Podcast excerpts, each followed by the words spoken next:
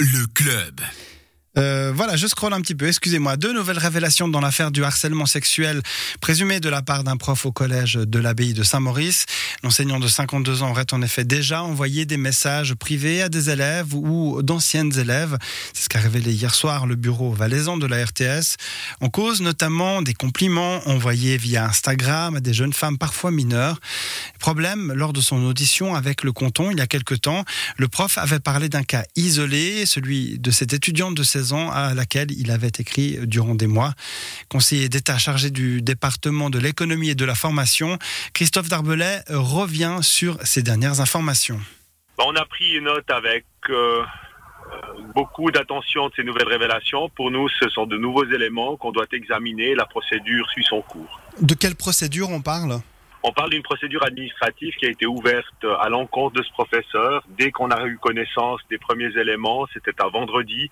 Le lundi suivant, on a convoqué le professeur en question et on a invité aussi les parents et l'élève qui avaient été euh, victimes de ces SMS pour une discussion. Qu'en est-il du reste des élèves et des professeurs? Euh, Je crois qu'il y a des, des groupes de discussion, on peut dire, qui ont été mis en place pour qu'ils puissent partager euh, leurs émotions, on va dire, leurs ressentis Bah, nos jours, je pense que c'est très important dans une situation comme ça d'ouvrir des espaces de parole. On est dans une phase où les langues se délient, où un certain nombre de choses se disent et elles doivent être dites.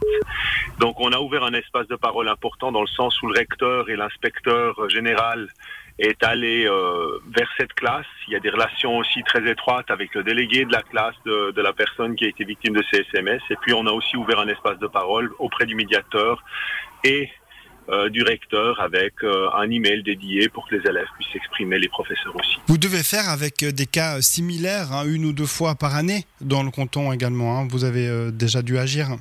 C'est arrivé depuis mon entrée en fonction une à deux fois par année. Euh, une partie de ces enseignants ont été euh, licenciés sur le champ. On est euh, vraiment dans une situation où je crois que sur plus de 5000 enseignants, euh, ce genre de choses arrive, mais l'important, je crois que c'est d'agir avec euh, beaucoup de célérité, de démontrer une tolérance zéro et une grande fermeté. On va aussi faire de la sensibilisation, non seulement au Collège de Saint-Maurice, mais aussi dans tout le canton à cette problématique. Je crois qu'on le doit à toutes les personnes qui, qui sont victimes de ce genre de harcèlement. Quelle est votre position par rapport à la communication, par rapport à ces faits? On a parlé euh, de la pétition qui a été faite euh, euh, par les élèves, on a parlé de la réaction hier des jeunes socialistes. Est-ce que vous communiquez suffisamment tout simplement par rapport à ce genre d'affaires?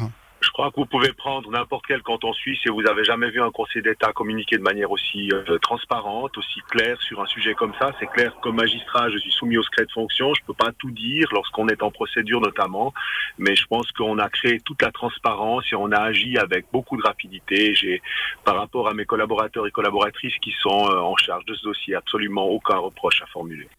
Toujours d'après la RTS, l'enseignant est actuellement en arrêt maladie. Si ces nouveaux faits sont avérés, il risque d'être licencié.